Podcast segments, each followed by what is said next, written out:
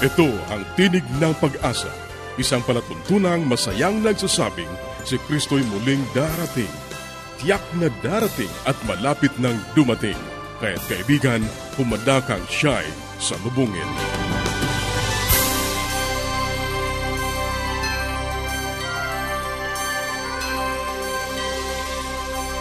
Ang palatuntunang ito ay inihahatid ng Adventist World Radio.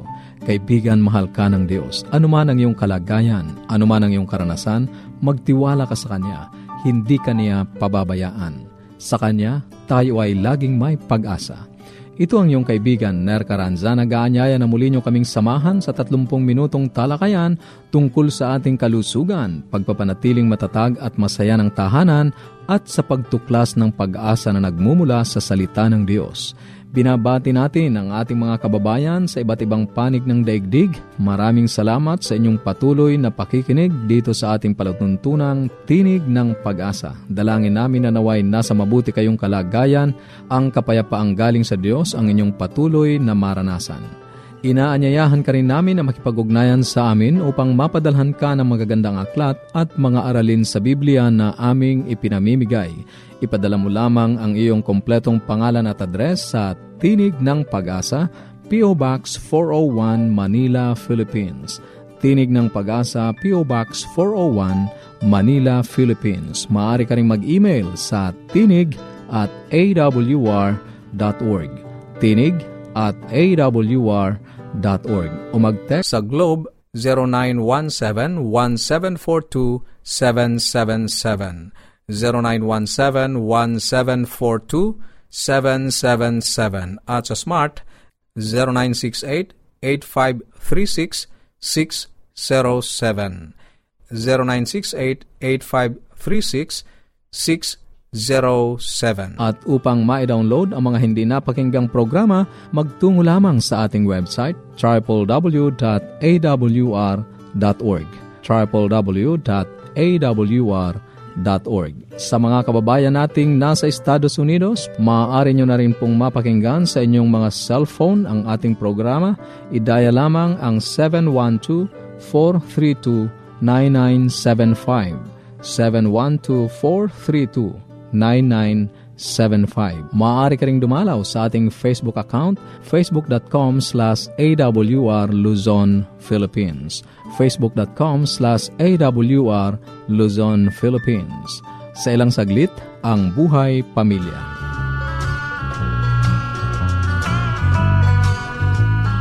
Di ko sukat akalain.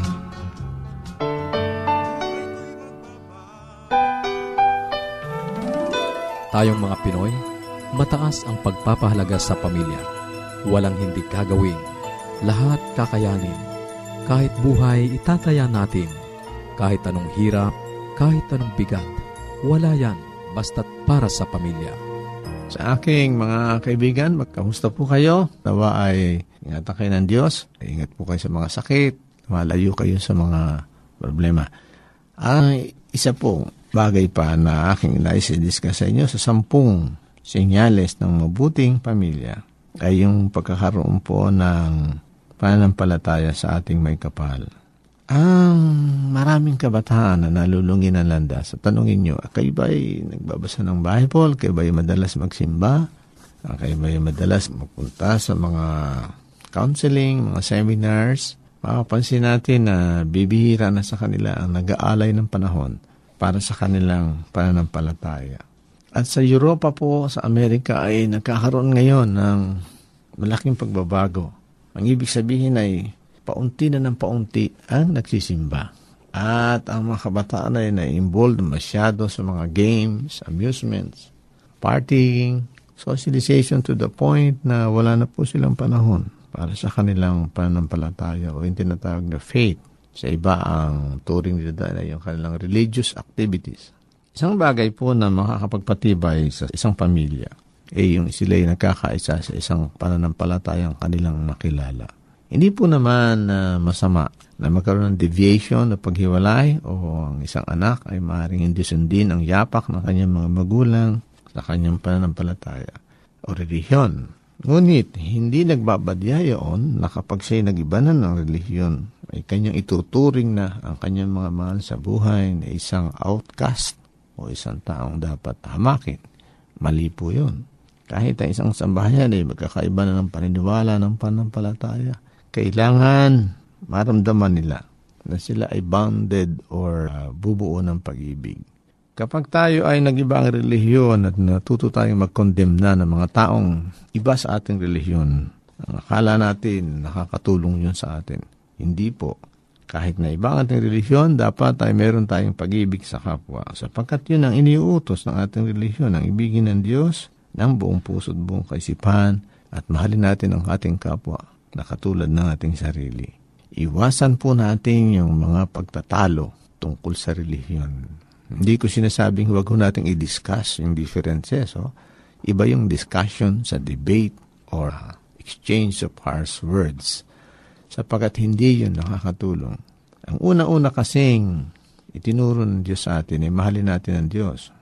Ang nakikita ko sa maraming nag-aaral ng relihiyon, ng teolohiya, minamahal nila ang Diyos pero hindi nila mahal yung kapwa nila. At nakikita ko sa telebisyon ang maraming relihiyon na nagtatalo-talo, nag-aaway, nagpapasikatan, pataasan upang masabing sila ang tama.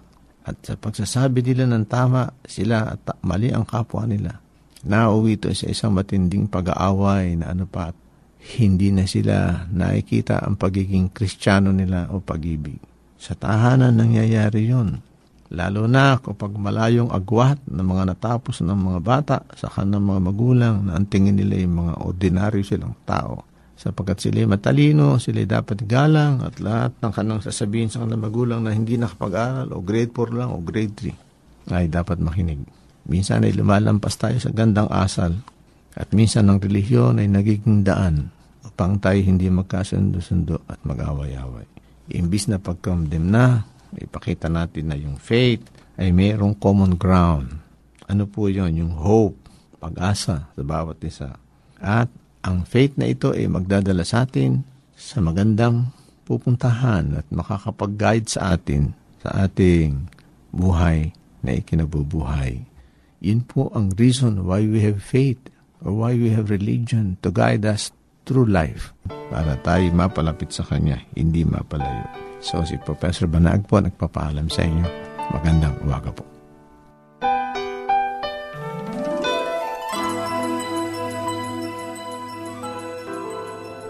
Yes, Dad and Mom are coming. I wish my parents will come too. The best way to spend time? It's with family. Adventists care. Ang bahaging iyong napakinggan ay ang buhay pamilya.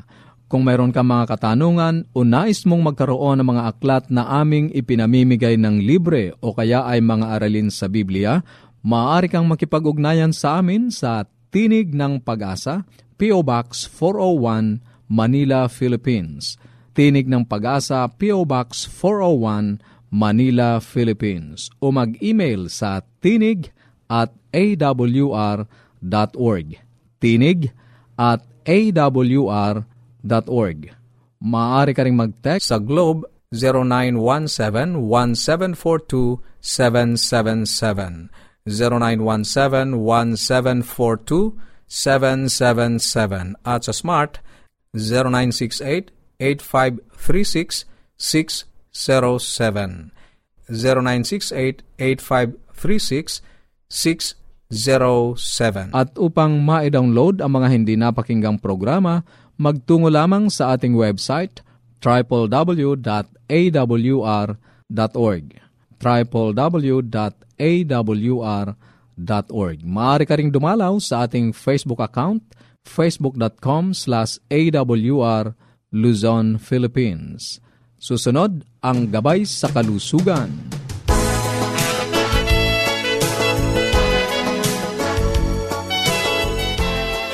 Magandang araw po muli sa ating mga tagapakinig. Ako po ay nagagalak na naman na magkakasama-sama tayo. Sana po kayo ay nasa mabuting kalagayan sa oras na to, sa inyong pakikinig. Meron po sana kayong napupulot dito sa health portion at pwede po kayong lumiham sa akin. Si Doctor Linda Limbarona po ako, magbibigay ng payo tungkol sa kalusugan at uh, konting kaalaman tungkol sa mga karaniwang karamdaman, no, ng karaniwang tao. Ito po mga nagdaang araw ay pinag-usapan po natin ang tungkol sa mga sakit sa sikmura or sa bituka. At ang tinatakal po natin ay ang gastroesophageal reflux or heartburn. Ang tawag po dito. Ang iba naman ay parang indigestion. Pero ito usually parang nangangasiman sikmura o kaya parang masakit ang dibdib or parang laging may nakadagan dito sa dibdib or maasim ang laway. Minsan ang iba ay inuubo or hinihika, iba minamalat, yung pala acidic ang tiyan.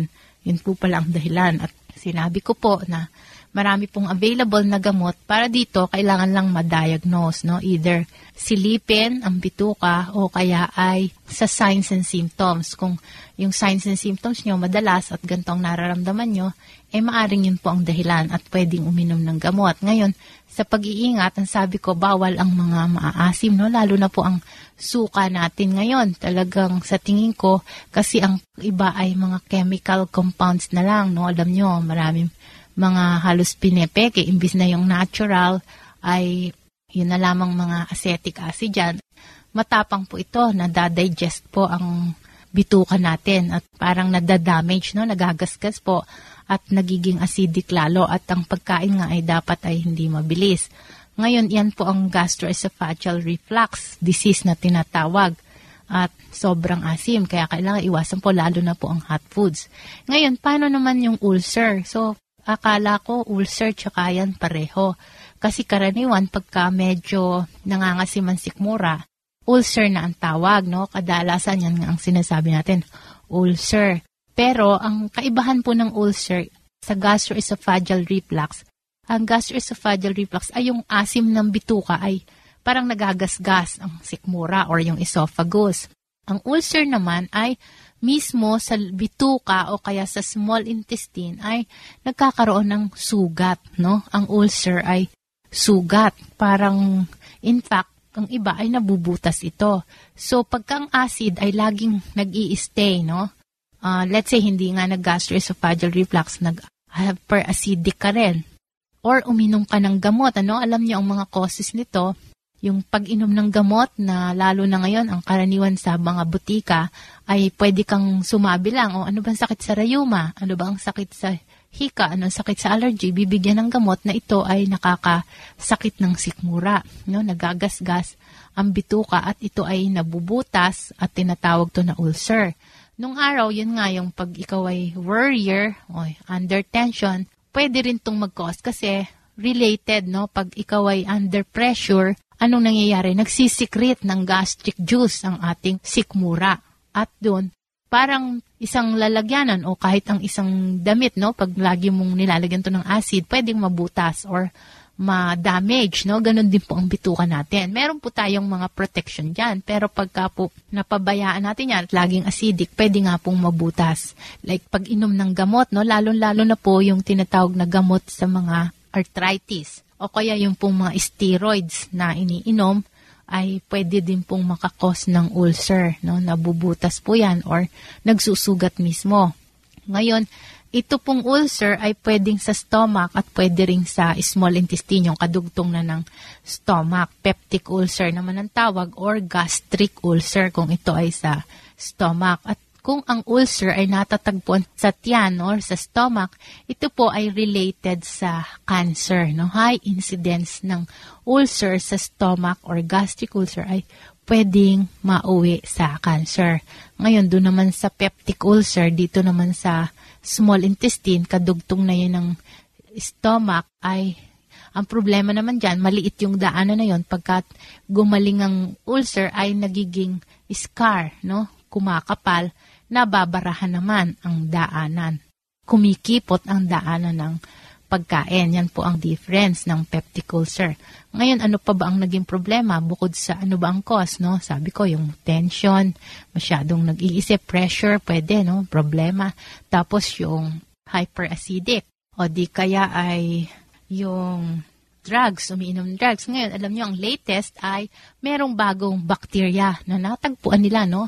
Ito po ay isang breakthrough sa science. Itong huling dekada ay natagpuan nila na may bacteria sa bituka, sa tiyan, na related. Pag ito ay laging nahandyan, ito ay nakakakos ng ulcer. No? Anong tawag dito? Ito ay tinatawag ng Helicobacter pylori. Ba? High sounding. Ano? H. pylori ang tawag nila in short. Helicobacter pylori. So ito po ang bacteria na maaring maging cause ng ulcer at ito po ang latest findings nila. Kaya hanggang sa susunod po, magkukwentuhan po tayong muli tungkol sa ulcer. Tatapusin po natin to at marami pa akong ipapaalam sa inyo tungkol sa sakit na to. Hanggang sa muli po at maraming salamat sa inyong lahat. Ang lahat ng bakuna sa covid nineteen ay masusing dumaan sa mga pagsusuri at lahat ay makapagbibigay ng mataas na antas ng proteksyon laban sa pagkakaroon ng malubhang karamdaman at pagkamatay mula sa sakit. Kaya maaaring tanggapin ang anumang uri ng bakuna na ibinibigay kahit na ikaw ay nagkaroon na ng covid nineteen. Mahalagang mabakunahan ka agad sa lalong madaling panahon. Sa ganitong paraan, mabilis nating mapatataas ang panlaban sa sakit sa ating mga pamayanan at makababalik na tayo sa ating normal na mga buhay. Ang mensaheng ito ay hatid sa inyo ng UNESCO, W H O at Adventist World Radio. Ang katatapos na bahagi ay ang gabay sa kalusugan. Para sa inyong mga katanungan o anuman ang nais ninyong iparating sa amin, maaari kayong sumulat sa Tinig ng Pag-asa, P O Box four oh one, Manila, Philippines. Tinig ng Pag-asa, P O Box four oh one, Manila, Philippines. O mag-email sa tinig at a w r dot org. tinig at a w r dot org. Maaari ka rin mag-text sa Globe zero nine one seven one seven four two seven seven seven. zero nine one seven one seven four two seven seven seven. At sa Smart zero nine six eight eight five three six six seven. zero nine six eight eight five three six six zero seven. Maaari ka ring dumalaw sa ating Facebook page, facebook.com slash awr Luzon, Philippines. facebook.com slash awr Luzon, Philippines. Dadako na tayo sa ating pag-aaral ng Biblia. Kumusta ka, kaibigan? Napakabuti ng ating Diyos. Ano pat sa araw-araw kanyang pinaparanas ang kanyang dakilang pag-ibig, ang kanyang maraming pagkapala. Muli, narito ang iyong kaibigan sa Himpapawid, Pastor Romeo Mangiliman, na nagsasabing, napakabuti ng Diyos, kaibigan. Patuloy tayo sa ating pag-aaral salita ng Diyos sa magitan ng bunga ng Banal na Espiritu. Ang bunga ng Banal na Espiritu ay pagkapahinuhod, patience o pagtitiis sa ibang salita. Ito ay ating ginagamit sa relasyon ng isang tao sa kanyang kapwa. Merong mabuting balita sa isang taong nakapag-aral ng pagtitiis. Siya ay tumatanggap ng pagkapala na galing sa Diyos. Anong sinasabi sa ating Biblia na payo sa atin ayon sa aklat na sulat ni Apostol Pablo sa Epeso, Kapitulo four, Versikulo one, at dos. Namamanhik nga sa inyo akong bilanggo sa Panginoon, na kayo magsilakad ng nararapat sa pagkatawag na sa inyo'y itinawag, ng buong kapakumbabaan at kaamuan at may pagkapahinuhod na nagbabatahan kayo-kayo sa pag-ibig. Kaibigan, napakagandang payo ang binanggit ni Apostol Pablo sa kanyang pagsulat sa taga-Epeso. Ang wika niya, buong kapakumbabaan at kaamuan at may pagkapahinuhod, kailangan ito sa bawat mananampalataya. Kailangan ito sa ating pakikipagrelasyon sa ating kapwa. Dito, nasusubok ang isang mananampalataya hanggang saan ang kanyang pagtitiis sa kamalian ng iba. Ang pagtitiis ay kailangan na kapag ka nagkakaroon ng hindi pagkakasundo marahil sa tahanan at gayon din sa isang iglesia o sa isang samaan. Nakapagka halimbawa lahat ng kaanib ng isang tahanan ay merong iniisip na siyang tama at pagkatapos ngayon kulang siya sa pagtitiis. Anong mangyayari ngayon sa mga membro ng isang tahanan o kaya sa iglesia o kaya sa isang samahan? O kaya sa isang gobyerno, ano kaya ang mangyayari? Pero kapag ka merong pagtitiis, kaibigan, nagkakaroon tayo ngayon ng isang kalagayan na merong nagpapasensya. At kapag ka itong tuksong ito ay dumarating sa mga sinasabing matured na sa pananampalataya, na yung impatient o walang hinahon, kaibigan, ano kaya ang mangyayari sa isang kilusan o sa isang tahanan? Kaya yung merong mga matured na pananampalataya, nakikita ang ganitong pag-uugali, yung patience. Kung tayo ay walang pagtitiis sa tahanan, sa ating mga mahal sa buhay, sa kanilang pagkakamali, ay gasino pa ngayon sa ating mga kaanib sa iglesia o kaya sa isang kilusan. At ang ating asal sa loob ng tahanan ay nagiging gayon tayo sa labas ng ating tahanan. Bagamat sinasabi sa ating Biblia na ang pagkapainuhod ng Panginoon ay merong hangganan, na katulad ng sinasabi sa Henesis six three, na ang Diyos nagantay siya ng isang daan at dalawampung taon sa pangangaral ni Noe. Kaibigan, maaaring sabihin natin, ay tinan natin ang Diyos ay meron din siyang katapusan ng kanyang pagtitiis. Pero kaibigan, ang pag-aantay ng Diyos sa tao, hindi lang araw, hindi lang linggo, hindi lang buwan, kundi maraming mga taon para ang tao ay magsisi. Kaya bagamat meron kung minsan hangganan ang pagtitiis ng Diyos, pero ang Diyos ay matagal na panahon na nagtitiis sa ating mga pagkakamali. Katulad ng karanasan ng bansang Israel, ilang taon sila naglakbay, apat na pung taon, ganoon nagtiis ang ating Panginoon sa bansang Israel. Kaibigan, napakagandang maranasan natin itong pagtitiis na ito, itong pagkapainuhod na ito. At alam ba kaibigan, ito ay katangian ng ating Diyos na dapat makita sa atin na bilang mga mananampalataya. Kaibigan, ito ang sabi ng ating Biblia noong nakita ni Moises ang ating Panginoon. Bagamat likuran ang nakita ni Moises sa ating Panginoon, ang sabi sa Exodo thirty-four six hanggang seven. At ang Panginoon nagdaan sa harap niya, na itinanyag ang Panginoon ng Panginoon, Diyos na puspos ng kahabagan at mapagkalaob, banayad sa pagagalit at sagana sa kaawaan at katotohanan, na gumagamit ng kaawaan sa libo-libo, na nagpapatawad ng kasalanan at pagsalansang. Kaibigan, ang ating Diyos ay banayad sa pagkagalit. Ito ang dapat makita sa atin. At sa ating ngayong pamumuhay sa araw-araw, ito ang dapat nating ma-develop.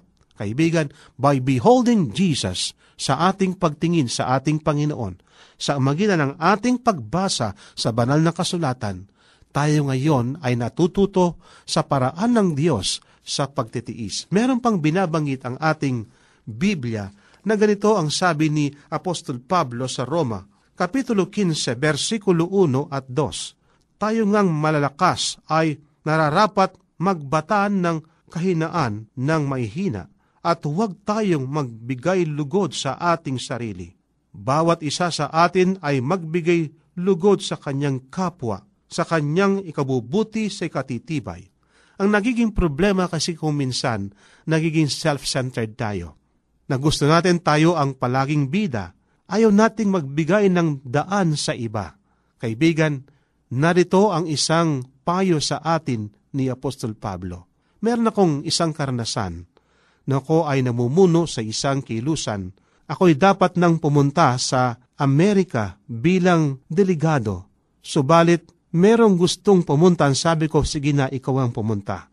At dahilan sa aking pag-ibigin na yon, ang Diyos ay binigyan ako ng gantimpala. Hindi lang ako nakapunta, kundi pa naman ang aking asawa ay nakapunta rin na bilang delegado sa isang kilusan. Kaibigan, kailangan natin ito. Dapat tayo ngayong maging matiisin sa ating buhay. Maging matiisin tayo, kailangan ito sa ating pakikipagkapwa, sa ating pagiging Kristiyano, sa ating pagiging tagasunod ni Kristo.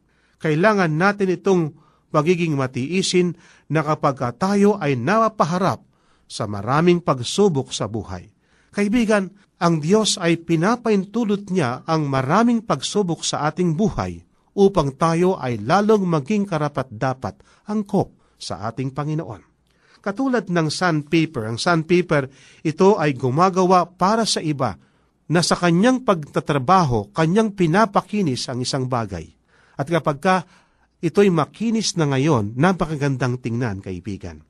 Trabaho ng sandpaper na yan.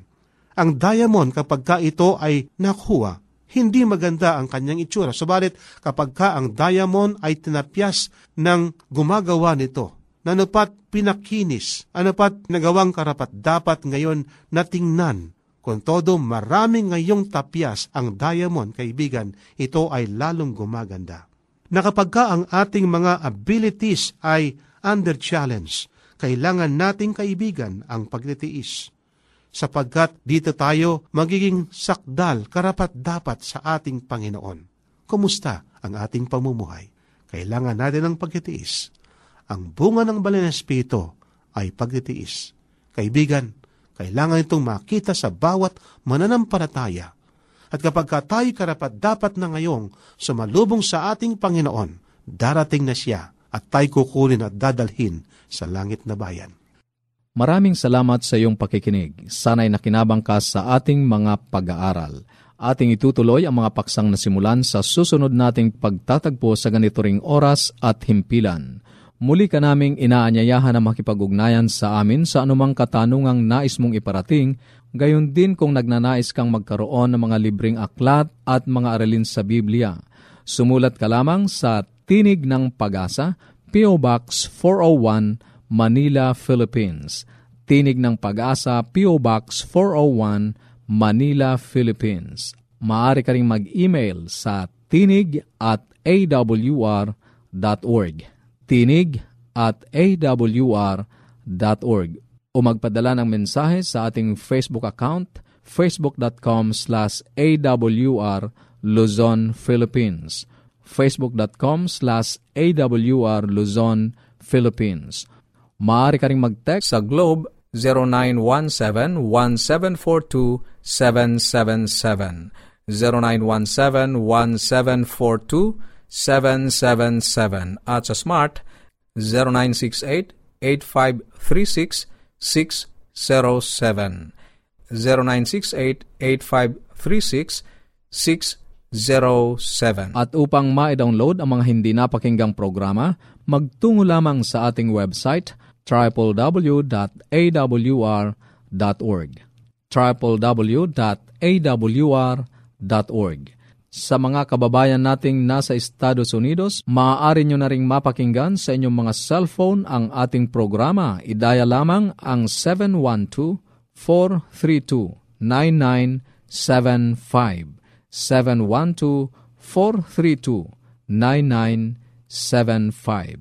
Ito pong muli ang iyong kaibigan, Nerka Ranza, pansamantalang nagpapaalam. Sa Roma fifteen thirteen, pagpalain kanawa ng Diyos ng pag-asa, ng buong kagalakan at kapayapaan.